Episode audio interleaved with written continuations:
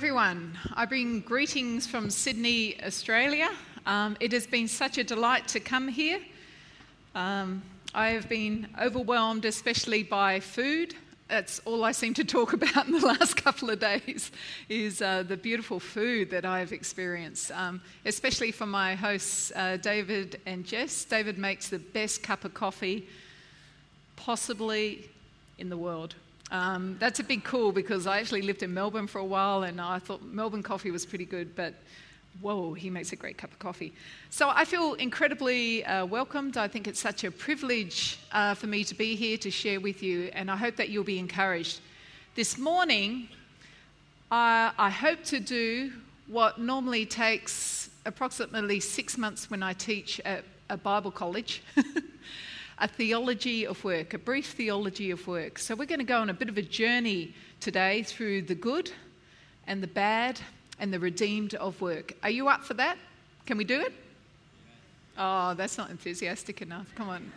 Can we do it? Yes, we can, of course. So, when I say the word work, what do you think of? I wonder what comes to mind. And when I say the word work, I mean anything you do, paid or unpaid, whatever you do with purpose, whatever you do with intention. What comes to mind? You see, I don't know if you realize this, but there aren't many good synonyms of the word work. I've gone to a thesaurus, and these are the sorts of words that come up toil, drudgery, slog, travail. And in Australia, we call it hard yakka. They're not very encouraging words, are they? The grind of work, the exertion of work. Work often seems like a hard thing. And if we look at movies, movies that are set in workplaces, they're not fantastic. Uh, now, the first one probably came out way before most of you were born. Uh, Dolly Parton in Nine to Five, perky little uh, movie about work. But in that movie, it was all about sexual harassment at work, which is often a problem even today. And then there was a movie by George Clooney called Up in the Air, which was about redundancy and termination. Not very happy topics. And then recently we've had two movies which I won't recommend, called Horrible Bosses 1 and Horrible Bosses 2. And they were all about, believe it or not, horrible bosses.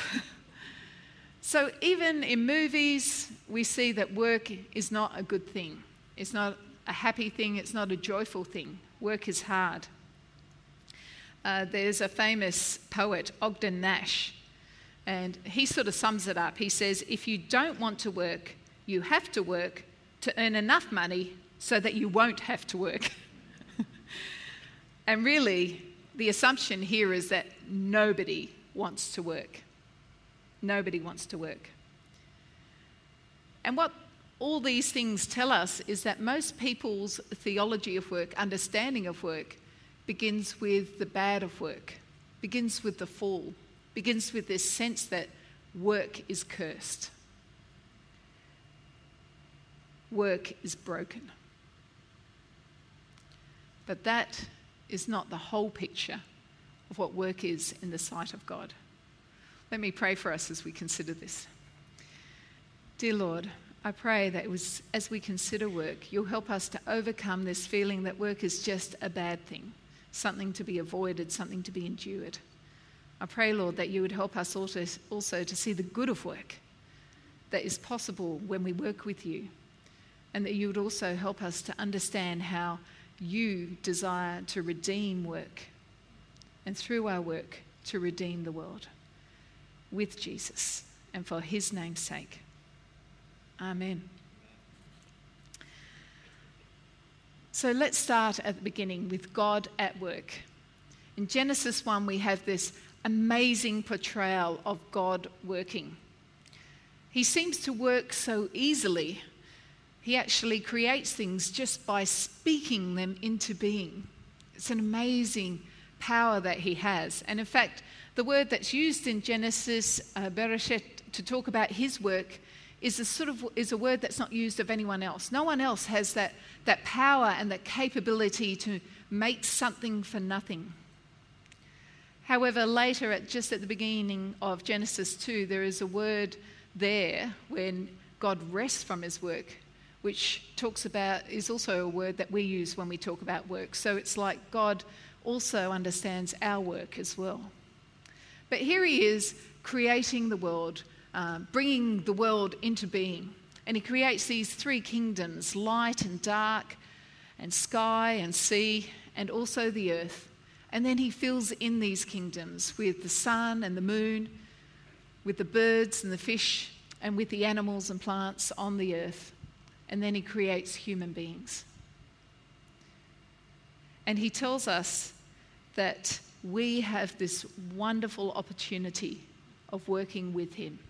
In Genesis 1 26 to 28, as you can read, then God said, Let us make mankind in our image, in our likeness, that they may rule over the fish in the sea and the birds in the sky, over the livestock and all the wild animals, and over all the creatures that move along the ground.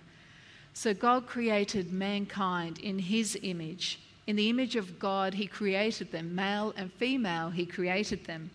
God blessed them and said to them, Be fruitful and increase in number, fill the earth and subdue it, rule over the fish in the sea and the birds in the sky and over every living creature that moves on the ground. This, of course, is known as the creation mandate. You might have heard it referred to as that. And what God is doing is actually inviting us into the ongoing work of imagining what is possible with creation, of filling creation, of being abundant, of ordering what is going on. That's part of our stewardship responsibilities. Now, some of the words that are used here, like rule and subdue, they sound quite sinister. But I think that is because we've actually abused this responsibility. God told us to steward His creation, but instead of that, we have often overstepped that. And we've actually taken out more than we should have, and we've destroyed more, more things than we should have. And our world is actually in a quite a difficult place. So those words seem like sinister words, but actually, God wants to work with us. He wants us to be stewards and care for this beautiful creation that He's given us to play in. In Genesis 2 15 to 20, we see this beautiful picture where God says He's made this and He says, Who is going to work in this garden with me? He says that in Genesis 2 5. And then from 2 15 to 20, he actually see, says these words The first commandment that's given to human beings is this The Lord God took the man and put him in the Garden of Eden to work it and take care of it. And the Lord God commanded the man, You are free to eat from any tree in the garden. But you must not eat from the tree of the knowledge of good and evil, for when you eat from it, you will certainly die. And then the Lord God said, It is not good for the man to be alone. I will make a helper suitable for him. Now the Lord God had formed out of the ground all the wild animals and all the birds in the sky. He brought them to the man to see what he would name them, and whatever the man called each living creature, that was its name. So the man gave names to all the livestock, the birds in the sky, and all the wild animals. You see what happens? God actually wants to work with us in this creation. So he invites the human being to actually work the earth and to keep the garden. And that's sort of hard physical work that we're familiar with. And then he gives human beings a different kind of work, an amazing work the responsibility of naming the animals. That's like all the knowledge work that we do. Now, this was a very significant work.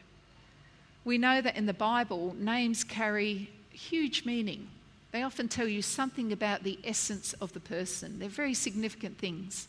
Probably your parents were very careful about what they chose to name you, and your names have special meaning. And here God is saying, I want you, the human being, to name the animals, to call out the essence of each animal. What a responsibility! How significant is that? So, in summary, this is the good of our work. We are made in the image of a God who works, who takes delight in his work as a very good thing. Secondly, God chooses to work with us, and he chooses us to work with him. And thirdly, God wants us, wants us to use our work as a means of honouring him and serving others, of stewarding this beautiful creation that he's given us. Is work good? Yes. Is work good? Yes. but sometimes it doesn't feel so good, does it? Sometimes we struggle to see our work as good. And I don't want to hide the reality of some of the workplaces that we are in and some of the difficult things that we experience. Now, I'm going to show you a picture. I'm sure this is only what happens in Australia. and this doesn't happen often in Australia, but sometimes it feels like this, doesn't it? Sometimes work feels like this. Sometimes work feels as if we are under threat, as if we are under pressure. We struggle to see work as good when we're weary, when we're overwhelmed by the expectations of others, when we've been underpaid, when we've been denied our rights, when we're experiencing conflict, and even when we're bored, when we're just weary of the work that we do and it's not stimulating enough and it's hard to see that we're actually achieving anything. And this is the impact of sin. It actually affects every single area of our work. So, work was good, but something happened. What happened? How did sin come in? How did sin affect work? Well, in Genesis 3, we read the story. We see that evil actually enters the garden, and Adam and Eve disobey God and they sin. This amazing thing happens. I sort of I laugh a little bit at what happens, uh, even though it's not really funny. But you know, the first thing when God confronts the human beings and said, You did something wrong, didn't you? Do you know what Adam's instant responses. He blames Eve. And then he also blames God. He says, This woman that you sent to me. we do that blame game, don't we? What does Eve do? She blames the snake. we blame others all the time. And I don't know about your workplace, but I often see that happen in my workplace as well this blaming process. But there are consequences for sin, for the sin that has entered. So God speaks to the woman and she talks about childbirth. And childbirth is going to be different now. It's going to be painful, it's going to be difficult. But you'll notice that it is the process of childbirth which is cursed. It's not the product of childbirth, it's not the child. The process of childbirth is going to be hard and painful. And then God talks to the, to the man and he talks about his work and what his work is going to be like. To Adam, he said, Because you listened to your wife and ate fruit from the tree about which I commanded you, you must not eat from it. Cursed is the ground because of you. Through painful toil, you will eat food from it all the days of your life. It will produce thorns and thistles for you, and you will eat the plants of the field. By the sweat of your brow, you will eat your food until you return to the ground since from it you were taken, for dust you are, and to dust you will return. I wonder if you feel that in your work, if your work is like painful toil, if the thorns and thistles actually are the frustrations and the distractions of work that just interrupt your work and make it much less productive than it might have been. If you can only achieve things by the sweat of your brow, and frankly, in Penang, I think every day there's a lot of sweat. but especially in your work, if you feel like you have to work so hard to make anything happen, this is all the impact of sin. And we see it impact on all the different sorts of work that we do. I find it with my housework. I clean and clean and clean and clean, turn my back, and it's dirty again. and then when you study, it's hard when you study. Knowledge just doesn't seem to stick in there. You have to keep memorizing it. And there's so many things that can distract you from reading your books and writing your essays. In every area of work we do, we see the impact of this sin. And it's not just in that hard work that we do. In Genesis 4, we begin to see how this impact keeps going. In Genesis 4, we have the story of Cain and Abel. They've been working, but we see that what springs up between them is jealousy. Cain is jealous of Abel and the way God responds to the work that Abel is doing. So, what did he do? He killed his brother. I don't recommend that for your work, mates, okay? don't let jealousy and ambition get that bad, okay?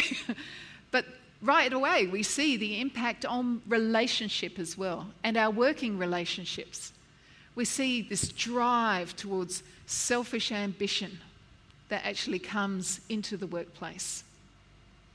Work has now become a source of competition, it has become a source of conflict.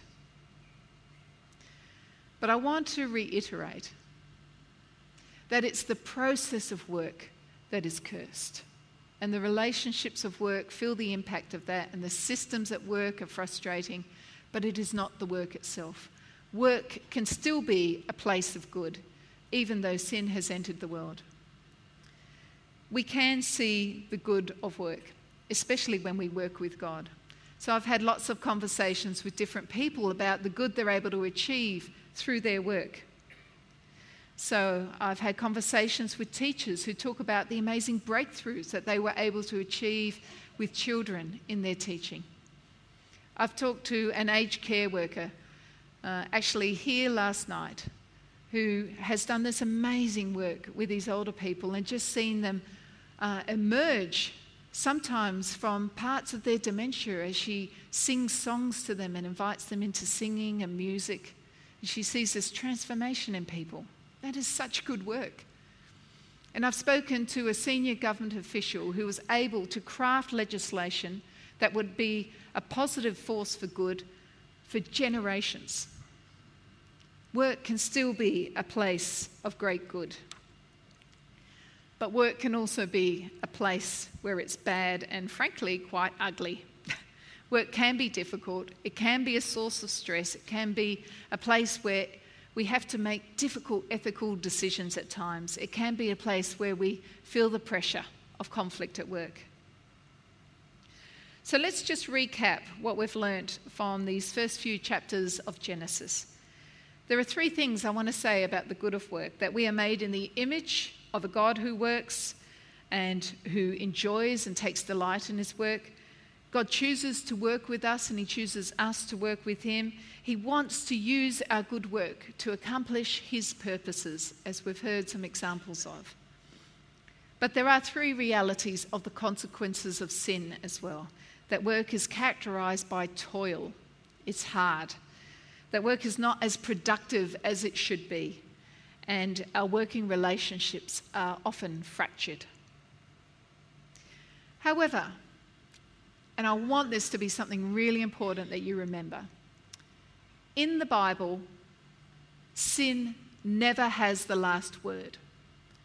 Sin never has the last word. Sin is never the end of the story. Do I have an amen to that? Amen. And so, we don't want to finish on the bad of work. Bob Thune has said this uh, really beautiful thing. It's important that we see both the goodness of work in God's original creation and the struggle of work under the fall. It's important that we see both the goodness of work in God's original creation and the struggle of work under the fall. If we only see the good, we'll be frustrated when things don't go as they should. And if we only see the bad, we'll have a hard time doing our work for the glory of God. Work is not all good, but work is not all bad either. It is part of God's good creation, which has been tainted by the fall. And God is at work to redeem work. So let's have a look now to how God redeems work. And what I want to give you a bit of an image for that you can take away into all the different places that God takes you, all the different contexts that He has placed you in during the week. I want you to think of yourselves as embedded redeemers. Embedded redeemers. Now, that probably means nothing right now, so let me give you an example of what that looks like. You see, uh, if you came last night or yesterday, you would know that my background is as a journalist. And something has really changed in the way that journalists cover war uh, these days. We've seen it in the last couple of wars that have happened. Journalists actually become embedded with the military as they cover wars. I don't know if you've seen that or noticed that. They're often dressed in camouflage gear, they're often talking in the military sites, and they're describing what's happening during the war. But there's something really important here that even though they are virtually part of the military, they have a different purpose. Their purpose is not a military purpose, their purpose is to report what's going on in the war. They also have a different employer.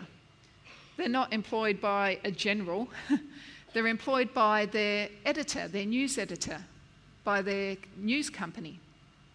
And the third thing is that the outcome is different. They're not there to fight, they're there to inform people, to tell people what's going on. It's exactly the same if we think of ourselves as embedded redeemers.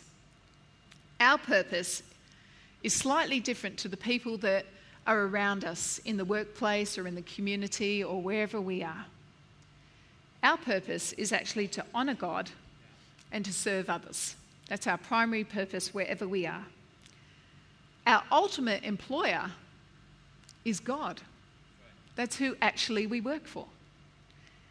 And in terms of the outcome, the outcome that we hope for, as well as doing our work, is that we give people a taste of the kingdom, a, a sense of the fragrance of the kingdom, something that just entices them to know more of what the kingdom is like, to ask questions, to seek to know who this Jesus is that inspires us. And we have some really good teaching about this in the Bible. The Bible tells us what's it like to promote the gospel in a pagan workplace. Now, last night I talked about the older dude, Peter, and what he wrote to us in the letter of 1 Peter. I really recommend that you read that letter and see what it tells us about how we can promote the gospel. But today I want to talk briefly about Daniel. Now, Daniel, if you remember, was actually someone who was in Babylon. He was someone who was one of the brightest scholars and leaders in Israel, and he'd been taken away into captivity in Babylon. Now, I don't know if you remember the story, but what actually happened was that he was taken by Nebuchadnezzar, who actually had this brilliant social engineering experience.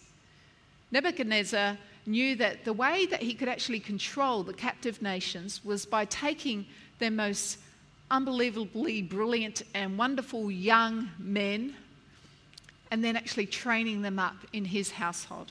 That was his whole goal, that was his whole school. And so that's what he did to Daniel. He took Daniel, he took him aside, and he actually decided that what he would do is he would try and get Daniel and his friends to become absorbed into the Babylonian culture. You can read about it in Daniel chapter 1. Now, I wonder if your workplace feels like a foreign place. Daniel's here in this Babylonian palace, and it must have felt so weird. It looked different, it, they had very different values to him, the people were different. It felt a bit strange. And sometimes that's what the workplace is for us as well, as Christians. When we go into it, it just feels different. They behave differently. Their values are certainly very different. But sometimes we face very real challenges, places and times when we have to make a stand. And Daniel experienced that as well. In Daniel 1, uh, verse 5, we hear that the king assigned them a daily amount of food and wine from the king's table. They were to be trained for three years, and after that, they would enter the king's service. But Daniel, in verse 8, says, But Daniel resolved not to defile himself with the royal food and wine and he asked the chief official for permission not to defile himself in this way. Now, what was wrong with the food and the wine? Well, there were probably some things wrong with it. Some people, up until 30 years ago, scholars believed that it was because the food might have been offered to idols, and perhaps that's true. But almost certainly, the food that was being offered to him would have broken the food laws that we read about in Leviticus. So there would have been probably pigs, um, probably exotic birds that would have been amongst the food that was being offered to him. As well as that, we know recently that uh, in Babylon they had this habit of drinking wine mixed with blood. Doesn't sound great to me, but that was something that they uh, often gave to people, especially in somewhere like the palace, that might have been offered to these men. Now, that is definitely prohibited by the food laws. So maybe that's what meant, Daniel meant uh, by the food defiling him. But I think that there's something more at stake here. here. You see, this meal is not just a meal, it actually symbolized something much, much greater. We read in Proverbs 23, verses 1 to 3 When you sit to dine with a ruler, note well what is before you, and put a knife to your throat if you are given to gluttony. Do not crave his delicacies, for that food is deceptive. I feel like Penang's the wrong place to talk like this, but. but there is something that happens when someone invites you to dine with them especially if you know that part of the reason you're being invited to dine with them is that that person wants to influence you in some way. You see, Daniel probably knew that about 100 years earlier, Hezekiah had sat down at the table of the king of Babylon and he had actually been lured away from following God's plan. So be careful about some of the choices that you make. On the other hand, if you make a stand, and you do excellent work, sometimes there's a big difference. So, what we see is that Daniel did make that stand. He refused to eat that food and he convinced the king to allow him to eat the food that he chose to eat. They just ate, veg- ate vegetables, so it was, they weren't going to be offered any meat that hadn't been prepared properly. And they thrived under those conditions. But more than that, actually they worked really, really well. So we read in Daniel 1, verse 17 To these four young men, God gave knowledge and understanding of all kinds of literature and learning, and Daniel could understand visions and dreams of all kinds. At the end of the time set by the king to bring them into his service, the chief official presented them to Nebuchadnezzar. The king talked with them, and he found none equal to Daniel, Hananiah, Mishael, and Azariah. So they entered the king's service in every matter of wisdom and understanding about which the king questioned them. He found them ten times better than all the magicians and enchanters in his whole kingdom. Wow. But I believe there's a rule here that we can take hold of. When we are obedient to God in those important steps, we will receive his blessing to do wonderful work for him. Even if this is work in a pagan place. But God will enable his people to stand out, to be distinctive, and to actually show people what true wisdom is. This is what actually happened. And uh, in chapter 2 and following, we actually have this experience where it is only Daniel who is able to interpret dreams and this particular dream that Nebuchadnezzar had. And there's this amazing moment when Nebuchadnezzar actually says, Surely your God, he says to Daniel, surely your God is the God of gods and the Lord of kings and a revealer of mysteries, for you were able to reveal this mystery. What an amazing thing. The king has taken in Daniel so that he will make Daniel believe in his gods and behave like his people. And what has happened? God has empowered Daniel, so he has actually influenced the king to actually acknowledge the God of Israel, the one true God. It's an incredible turnaround. Later, there is a, a, plot to try and undermine Daniel, but they realize they just cannot do it. He's too clever, his work is too excellent. They're unable to actually impact on the work that he's doing there. Now, uh, it reminds me of what we can read about in 1 Peter chapter 2 verses 11 to 12. As I said, this is another reading about what it's like to be at work in pagan times.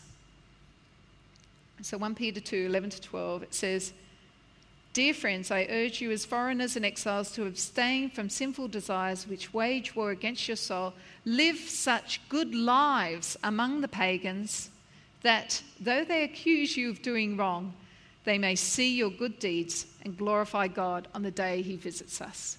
It's exactly what Daniel had experienced, isn't that true? So, how can we do this? How can we live as exiles, as embedded redeemers in our workplaces? How can we actually use our good work to honour God? What are some concrete things that we can do? I've got five ideas for you that you can go out and do this time tomorrow. First of all, I think it's important to do what Daniel did, and at times you need to know when you need to make a stand. I've had to do that a couple of times in my life. Sometimes it costs you your job, and that's, that's really difficult.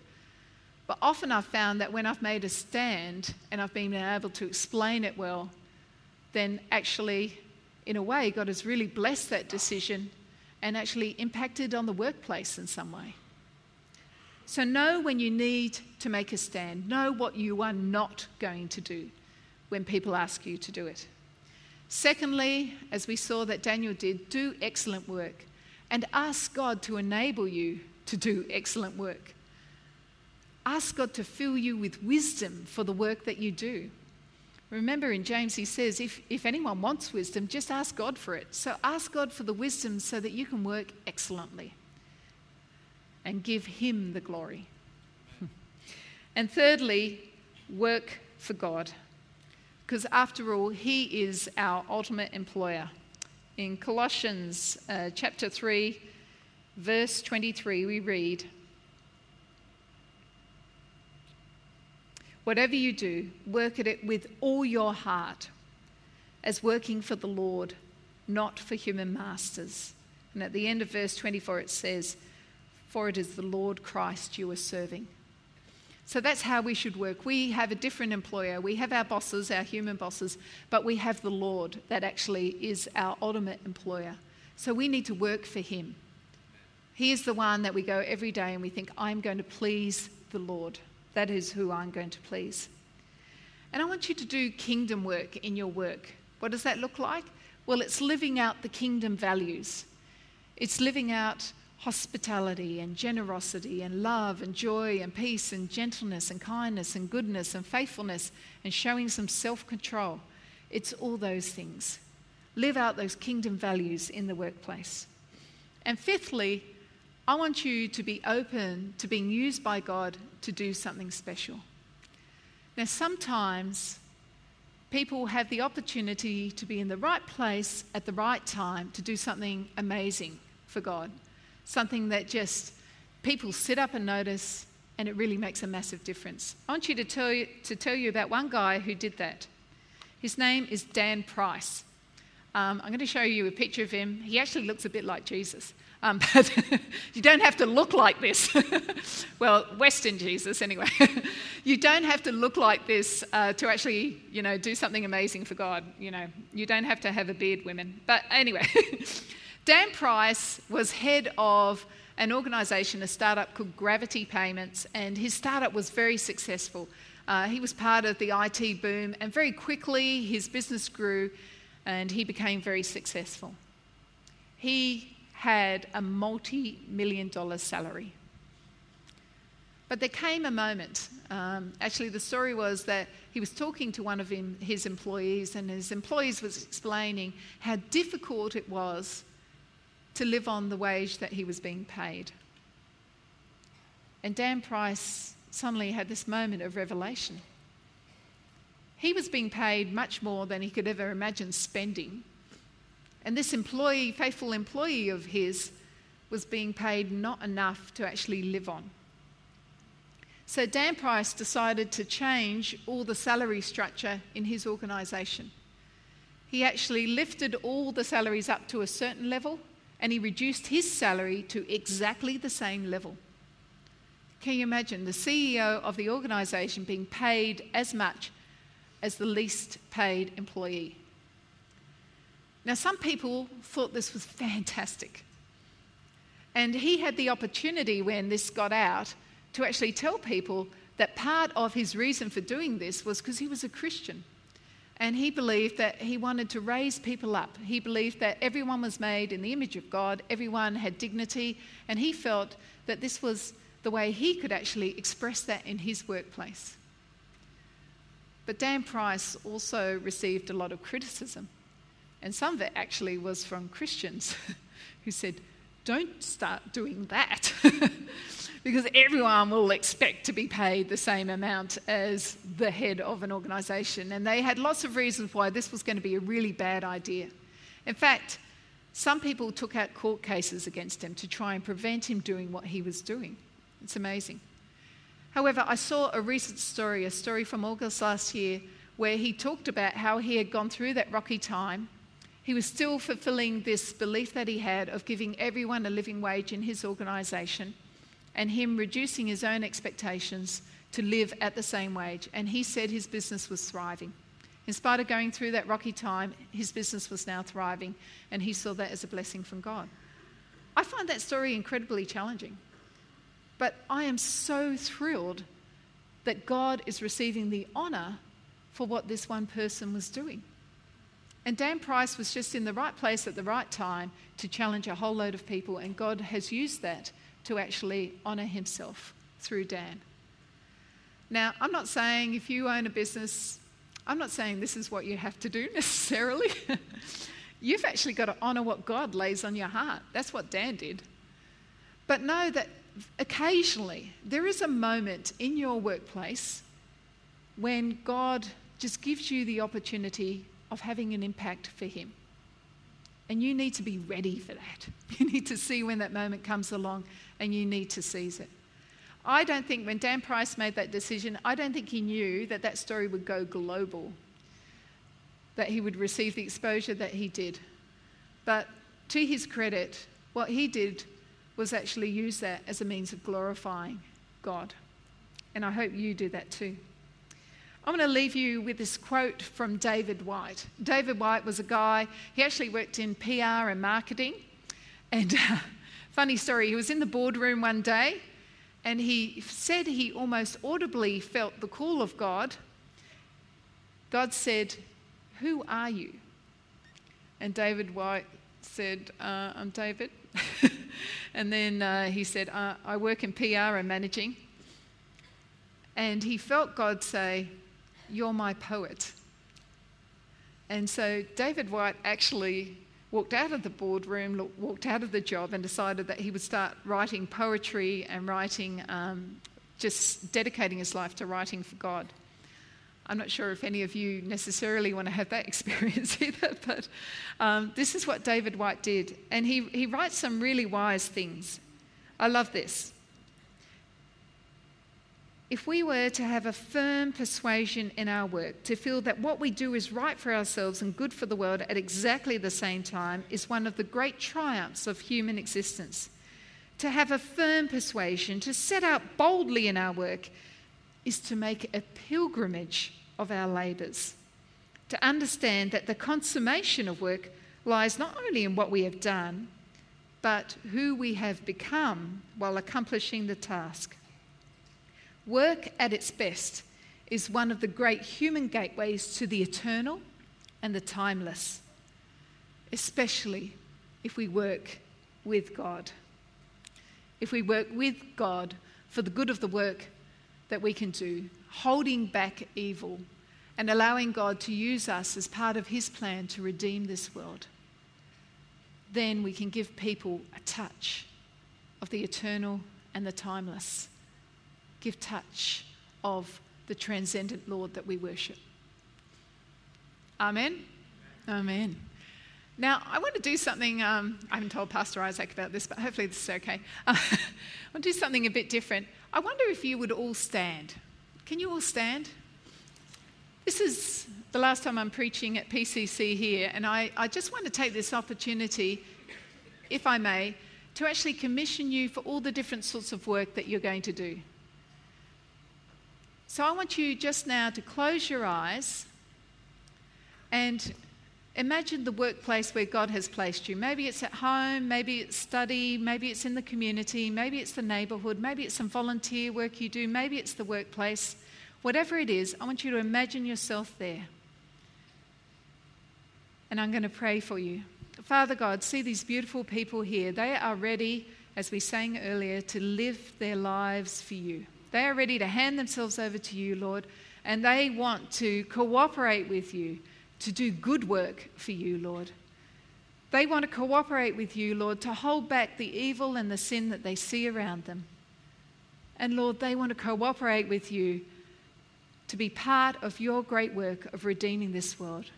And so, Lord, I commission them in the name of Jesus to go out into those places of work and to be your people in those places, to be embedded redeemers to be Jesus to those who are around them. And I pray, Lord, that you would enable them, that you give them amazing wisdom, that you give them courage, you give them patience, you give them persistence to do this great work that you have asked them to do. And I pray, Lord, that they would be so equipped and empowered by your Spirit that, Lord, people would see the work that they do and they would give you the honour, that they would know the source of where this work comes from and they would praise the name of Jesus. And we all said, Amen. Amen.